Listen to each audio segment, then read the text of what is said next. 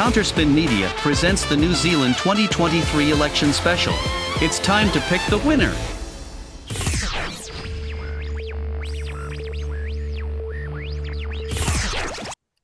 Brian Tamaki, the co-leader of Freedoms N Z, joins us now.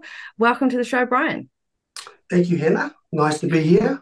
Excellent. Now, we had Hannah on the other um, week as well, and we gave her the opportunity to make a comment about, you know, the brouhaha that kind of happened a few weeks ago. Did you want to make an op- um, and a comment about that as well? No, no, no time for that. All right, we'll just move forward. Excellent. Now, yeah. um, we brought you on because we are bringing all the leaders yeah. of the minor parties on um, just to give their view, because obviously mainstream media is, it's harder to cut through, but obviously you um, are getting a few stories in there, which is good. Now, please can you clarify for a lot of people out there who are still confused about what the concept is of this umbrella party, which you're the co-leader of, um, just so that they can understand how many parties are involved and what it means. Yeah, well, quite simply, Hannah, the umbrella um, was asked by the people at the uh, by-election in Tauranga to get the um, small parties to all unite. And the best way to do that was to bring it into the umbrella, which gives the ability for every small party to submit or give up their party vote into the umbrella, which means every party collectively joins their party vote into that one umbrella. That gives us a better opportunity to not only um, get past the five percent threshold, but even do better. So that, that's the whole concept of it. It just unites all of the parties' um, party vote into one. Excellent. Now, mm. um, are you, people want to know, are you running in an electorate or are you simply going to be on the party list? No, I'm on the party list. Okay, which, so so if you get five percent, so, that means, or if you get one candidate voted in, it means you will come in on the list as well? Yeah. Okay, and is it? Can you please tell us, is it too late for any of the other smaller parties to join if they were looking at that? Well, no, actually, because I've got an appointment tomorrow with one and another one as well. So there are two parties now that are seriously considering joining and um and joining together to unite that party vote to give them an opportunity to get across the threshold and make some use of the talent that's out there. And I've been asking all the candidates this as well. Would you accommodate, um, you know, standing down someone in an electorate if you felt like there was a Freedom candidate from another party that had a stronger chance of winning? Uh, would you stand your candidate down? Yeah, that's been the agreement they've all made from the beginning, um, that the parties within the umbrella wouldn't stand against other parties in the umbrella.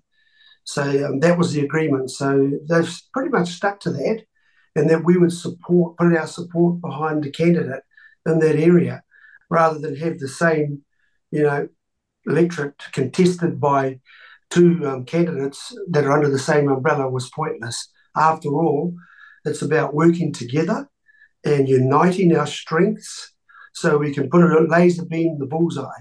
And that's the whole idea of why I believe we did this, to offer the umbrella as a way of parties uniting together. Um, that's been a bit more difficult than I thought.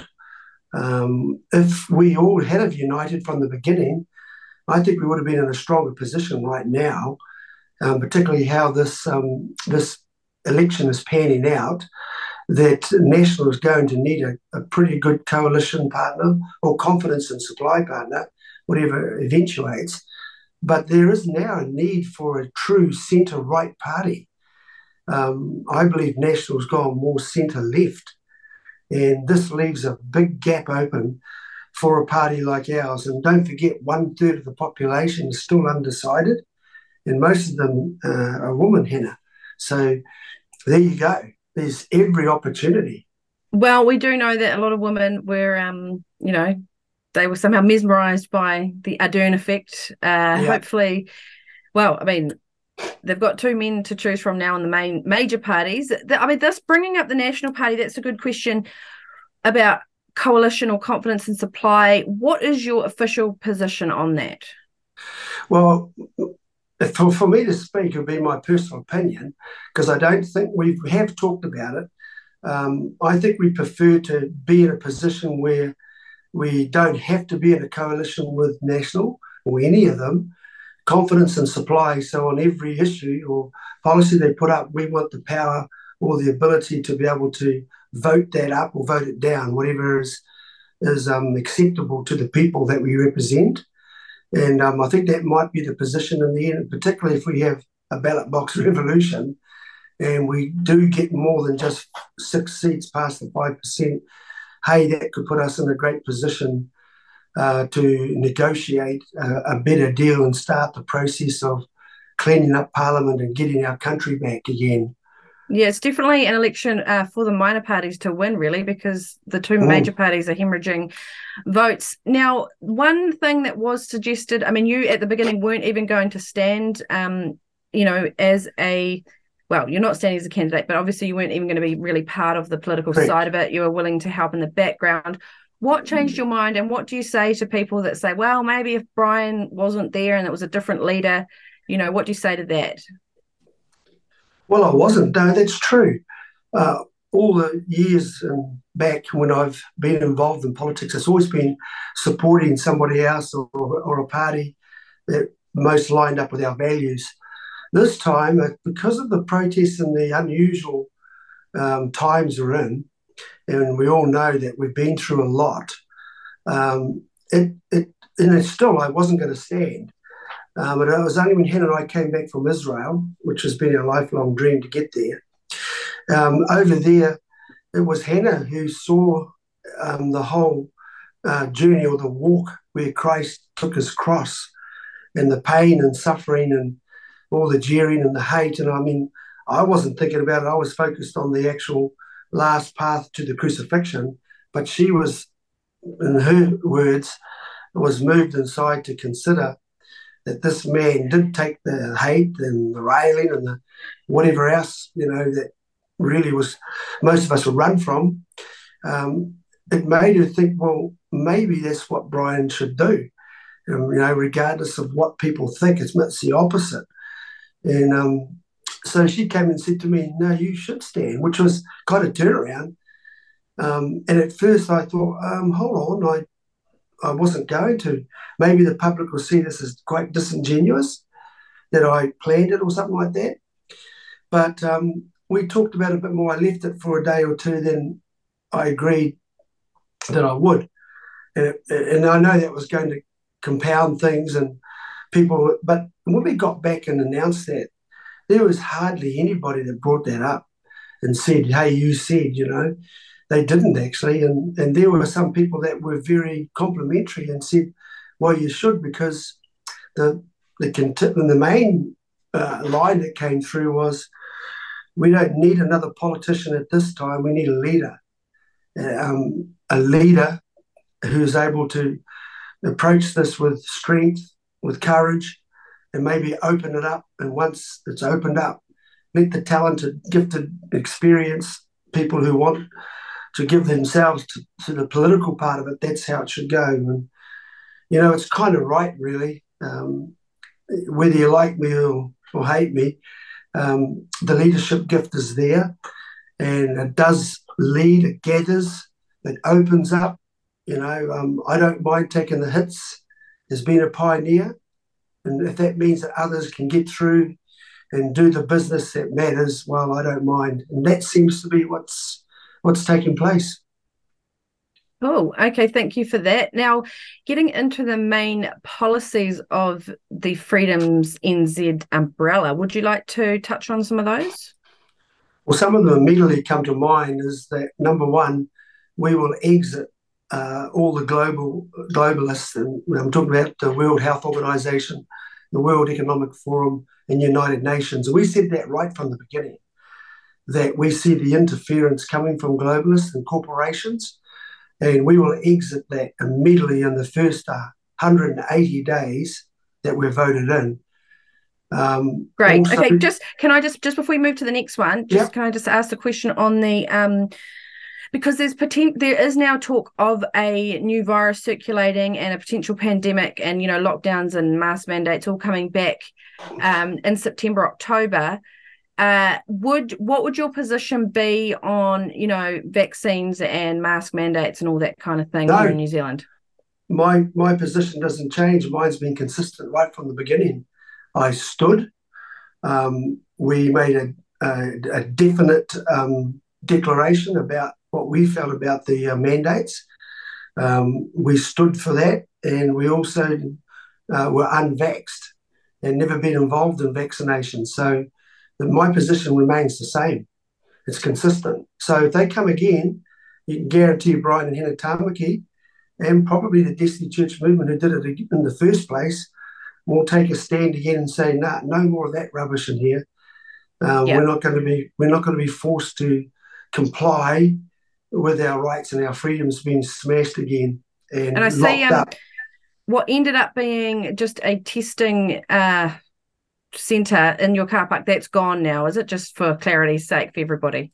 Yeah, it's it's gone, and the whole thing's over. It's finished, and it's always been a testing station. There's never been any vaccinations that I'm aware of, and that's always been my request from the beginning. No vaccinations on that site. You can do it on your other ones around the place, up the road at Takanini, but not there. And there never has been, and neither has Hannah and I ever uh, condoned it or been involved in it. All right. And do you think you just a blanket no for the next one? Yep. Okay. All right. Now, what are your other policies that you'd like to make people aware of? Well, apart from exiting the global influence, um, New Zealand's not up for sale. That goes with that. And we're going to get back our country. And I think we're going to realise that our sovereignty or our self-autonomy is very important. And we need to be having our resources uh, available. Um, we need to be uh, basically self-determining, so we're not dependent on any other country. So we'd start to um, re-energise Marsden Point and upgrade it, um, start using our own coal instead of importing uh, inferior coal and paying that price. Also um, been getting to use our own f- fuel because of the fuel that we're importing is also inferior and costing a lot. But it makes us dependent on any time in the northern hemisphere, these ships can be stopped. And then we're at the mercy of what happens way across the other side of the world. I don't think that's good enough. And we want to be in charge of our own food supplies. We have enough food to feed forty million people.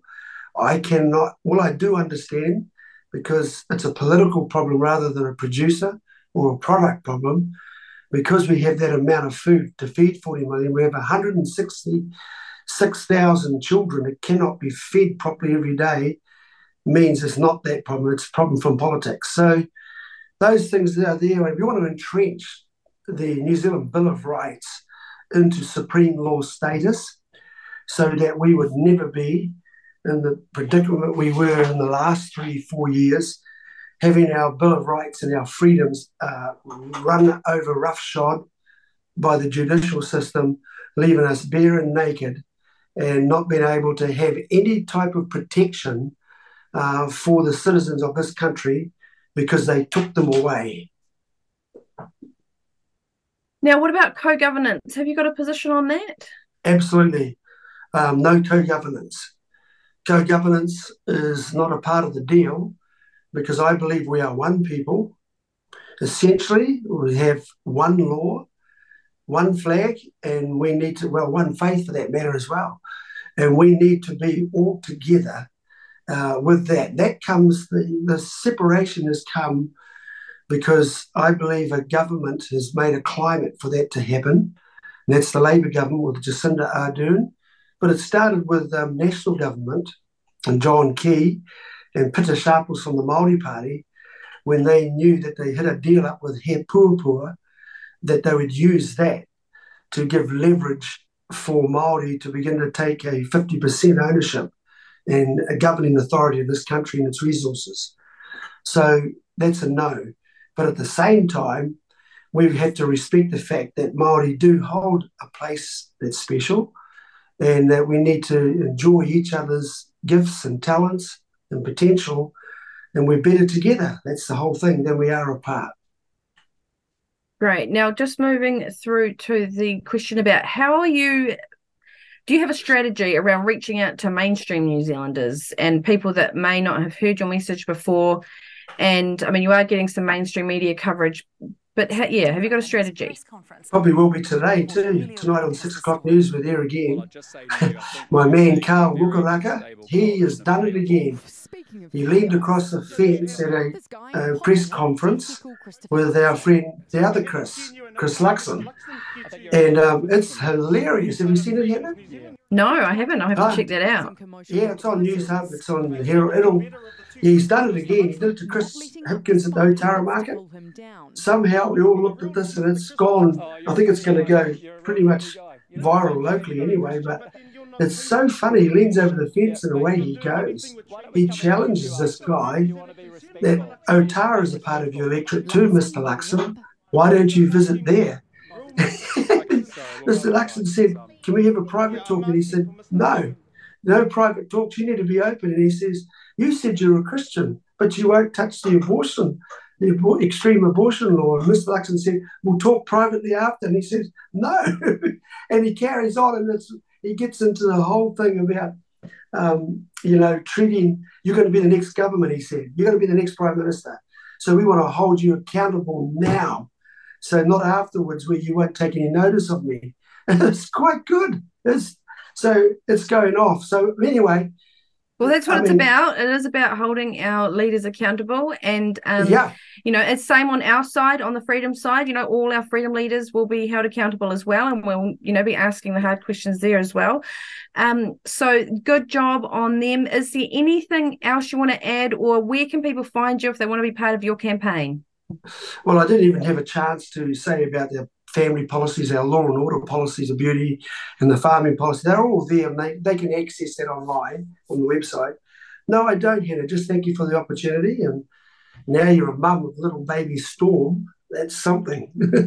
Yes, and I'm definitely um, a mother and a breastfeeder. I'm um, not, you know, a birthing parent and not a chest feeder, just to make that really clear for That's everybody right. out there. And you'll be making, you'll be wanting to make sure that the education system is going to be healthy for them, or you'll homeschool them.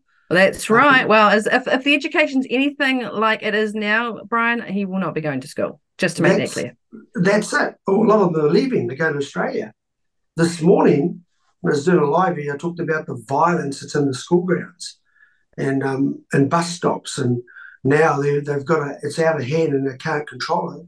So police are patrolling the school grounds, some of them three times a day now, because, and they call it a trend, it's it's really not. It's a hangover from the days of the lockdowns, and all these young kids now between the ages of about eleven to seventeen. So they know that they can get away with blue murder because they're under eighteen and the police yeah. hands are tied. That's so a real worry. Be- they're beating kids. Uh, I mean, it's random acts of violence. It's quite, it's quite bad. It's very concerning, and, you know, we will need to get you back on uh, as the campaign progresses yep. because there's so much to talk about. Uh, we really appreciate you coming on, and no doubt people can go and find you um, on Facebook, um, Freedoms N Z, um, and, you know, even Vision New Zealand with Hannah, or um, yep. Freedoms and Outdoors Party with yeah. Sue Gray, and all the rest of them. So thank you so much, Brian, and we wish you all the best for the rest of the campaign. My pleasure. Thank you, Hannah. Bye-bye. Counterspin Media dot com